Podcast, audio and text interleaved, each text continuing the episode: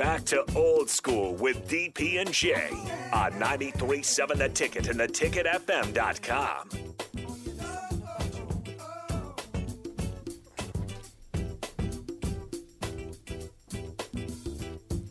This is old school on 93.7 The Ticket, the the eve of Christmas Eve edition, as we're all going off to our holiday break. Hopefully, you are too, and, and settling in for some nice radio listening before uh, maybe getting together with loved ones or friends or whatever have you. Uh, uh you got any uh, Christmas plans or holiday plans for tonight, or is it starting Uh, tomorrow? It starts tomorrow, so I got Christmas baking to do tomorrow during the day. Christmas baking. Yeah, I got that to do tomorrow during the day, and then uh, Christmas Day we're we're hanging out with family. Yeah. So.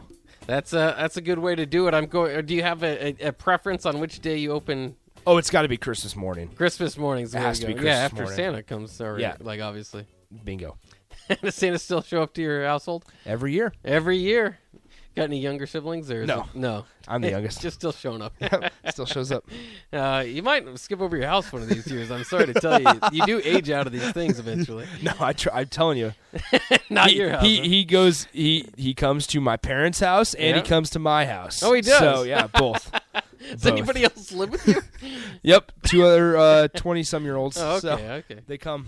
He comes every year. Good for him. Do you leave out the cookies and the milk? Yep, reindeer food and everything. Yeah, reindeer food. We make it. Reindeer food's very odd. It's uh, it's uh, I saw somebody mixing it the other day. It was it was like oats and glitter. Yeah, is it that is. Reindeer Yep, food. it is. I use it every year. I have a recipe if anybody needs it. we got a call here. It's very important to note that that's only for rain for reindeer that can fly. That's uh, so don't ever feed that to anything else. to real to, to action to your uh, grazing reindeer. That's right.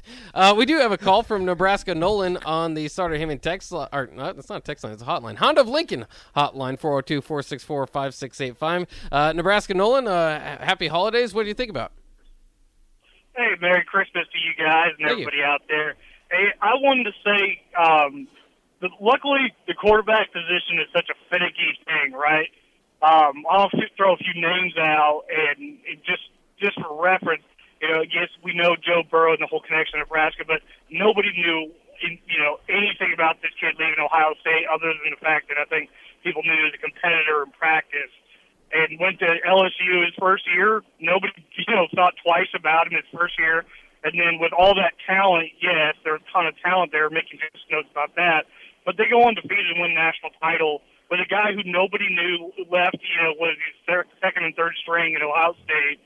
Um, Kyler Murray and Baker Mayfield were both transfer guys. Baker wasn't even walk on to Oklahoma.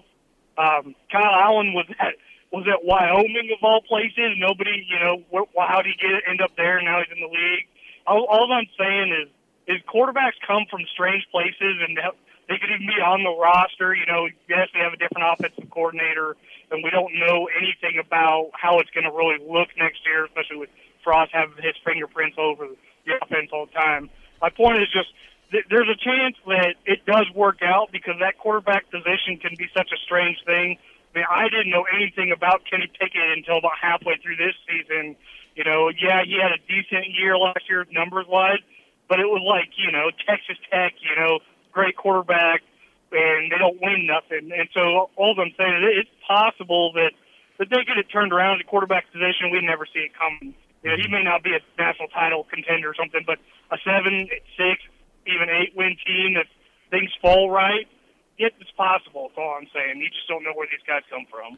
Yeah, that's a good point. Thanks for the call, Nebraska Nolan. Um, unfortunately for every one of those guys, there are, are countless numbers. I mean, I, I don't even want to throw out a number of, Yeah. of guys that don't turn it around like that. But it is a good point. You can, I mean, these things can kind of happen out of nowhere. Uh, Baker Mayfield, a one-time walk-on, uh, as he mentioned there. Um, you know, Joe, Joe Burrow. I mean, I, I personally wanted Joe Burrow twice, but two coaching staffs didn't, uh, and they they they moved on without him. Um, but anybody, in my mind, anybody that gets a scholarship at Ohio State is worth a look at Nebraska Yeah. because you don't compete with them in the recruiting uh, initially of quarterbacks. I mean, if you have a scholarship after Ohio State or Nebraska, you're going to Ohio State more often than not. So um, you know there there are some reasons. I mean, Kyler Murray, another guy you pointed out, was the, what, at one time the number one recruit uh, in the nation to Texas A&M. Mm-hmm. So even some of those comeback stories are, are just that. They're comeback stories. They're not out from the ashes. But you know, Baker Mayfield is one. Um, you know, Josh Allen did start at you know did play at Wyoming. So I mean, there are examples of that can happen. It could certainly happen.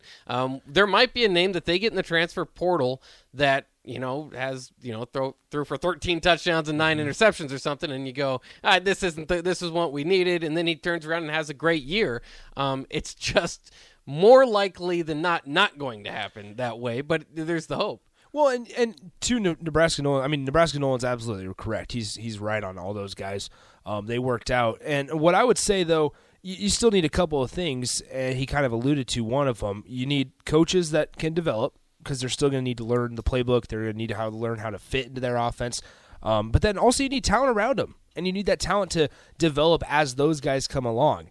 Um, think about it. I mean, running back Joe Burrow specifically had Clyde Edwards-Helaire. Um, Josh Allen was the NFL type body as well. Um, that that's a big reason why he's working out so well in the NFL. Uh, Kyler and he was Murray, a first round pick, so even though he played Yes. at Wyoming, it's not yes. that he was overlooked. And then there's just that talent also. Right. Um, but no, no. I mean, like think about the talent at LSU, and and Nebraska Nolan alluded to this. He didn't. He hit right on it. I mean, you had Ja'Marr Chase, Justin Jefferson, Thaddeus Moss, Clyde Edwards-Helaire. Plus, you had a pretty good defense at LSU as well. And and that's just Joe Burrow, like you said, the comeback story because he was a, he was a highly touted recruit still. Mm-hmm. Um, he was still a high four star, I believe, at the time. So either way, you, you need a couple things. You need a coaching staff that um, has a plan, has a vision for the guy, and and executes it well. And number two, you need talent around him that develops with that quarterback in that system, meshes well, and, you find some success there. Yeah, and and you know that's a lot to ask for this team to to do. But again, Yeah. you know sometimes it feels like, and I and I say this again is that it feels like such an uphill battle, but it it really can't be that much to try to get to six wins, um, particularly in this division. Now it, it is when you start to add up the losses that they've had in this division and their their you know their their matchups with those teams, but these aren't teams that overwhelm you with uh, with some of the stuff you were talking about with roster talent. Um, more so coaching and developing those guys. Um, but a lot of those times it's you know it's it's hold on to the ball, low possession. Uh, you know re- rely on running game and defense. And if you have a quarterback that can outduel all of that, then go ahead. But uh, other than that, we're going to grind it out and try to win uh, some of these low scoring games. I mean that's what this division is filled with, and for what it's worth, a lot of them are bringing a lot of it back. I mean, Minnesota has like four running backs over 500 yards, uh, you know, that have had at least 500 yard seasons that are going to be in that room next year. Um, you know, Wisconsin and, and Iowa kind of just have that th- those programs in place to where if you you know that might hurt a little bit. We'll see uh you know even they fall off when they have those players but you know you kind of expect the same thing out of them year in and year out. And, and Purdue obviously had some big wins. We'll see if they can uh can continue with that. The big one for a lot of us though is Northwestern the team that Nebraska absolutely shellacked and uh, in won 56 to 7 in Memorial Stadium. That was a nice breath of fresh air. We thought they turned a corner.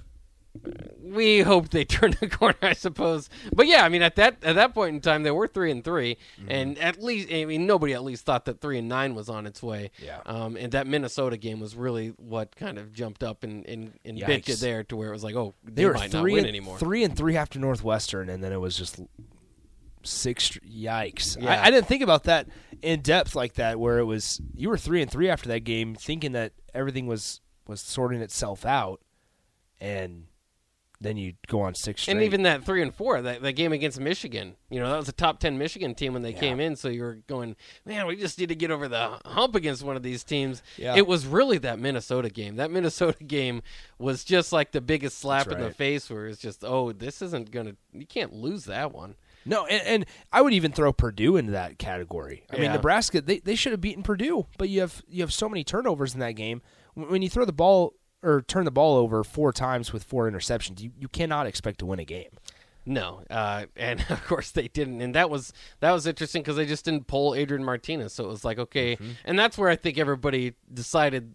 I guess I would say majority of the fan base decided okay that uh, the Adrian split might be something that's best Yeah. for everybody involved moving forward. And I, I've said it for a long time on my show. I don't think that Nebraska's better today. Their roster is with Adrian off of it, and you know, the more the portal, you know, those names drop out of the portal, the bigger ones, the less I believe that they're going to be better going into next season without Adrian and whoever they replace him with. But it just, it just kind of, as, I mean, the book's been written there, and. Mm-hmm regardless of what happened. I mean, if Adrian did come back and lead you to seven to five, it just wouldn't have done much. I mean, what does that do for the entire story? Well, that and he, the best he did was seven and five in year five.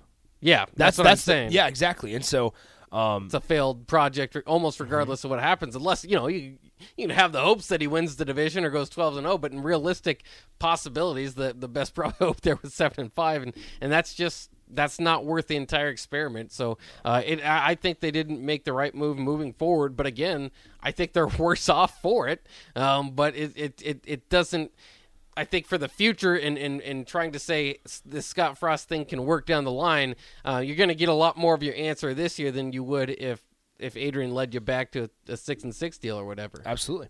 Uh, Big Bird asking off the text line. I'm a big Big Bird fan, so I'm glad that Big Bird listens. I don't know if you've seen unnamed texture, the name unnamed texture. Yeah, yeah. This now Big Bird. Oh, it's now Big Bird. Big Bird. Yes, because switched. we had we had people talking talking junk on our show that was just phone numbers. So yeah. we named him unnamed texture, and he was like, "Name me Big Bird." So I don't think it's me. So. Giant yellow bird is he's talking big on the bird. Line. Uh, he says, "What's the deal with playing two years in a row at Madison, hosting Purdue two years in a row? Um, it has been weird. Their their scheduling has been." Um, I mean, they did that with Illinois when they switched from the legends and leaders. Yeah. And I think part of this was uh, uh, with the COVID year and kind of reshuffling exactly. the deck there is is why that that's the case. It's not necessarily great, but at the same time, I know you lost that Wisconsin game, but that was far from a daunting atmosphere last year. So at least in one of those games um, that you had to play twice a year in Madison, uh, tw- uh, two years in a row, it wasn't a daunting environment. You still didn't win, so I guess maybe that's and and you didn't beat Purdue either. Yeah, and it, it, seems less and less important where you play because they're not winning these games. Yeah. But hopefully that gets turned around, uh, and we see that in the future. We're going to save our, our, our Mel Kiper hats for another segment because we're running up against it here. Uh, but coming up next, I did want to hit on Husker basketball. Don't worry, Husker football fans. We got the 5 o'clock hour to get back into all this stuff. Uh, but I did want to uh, break that down with you, Nick. They did finally uh, yeah. get the win and maybe turned a corner. Do they have your attention again, Husker Nation? Let us know. 402 464 5685 on the Sartor Hamann text line. Or do you think that that was more about the quality competition they played? Uh, we'll uh, hear from you and hear from us next here on Old School on 93.7 The Ticket. Watch Old School live on Facebook, YouTube, or Twitch. Old School with DP and J on 93.7 The Ticket and theticketfm.com.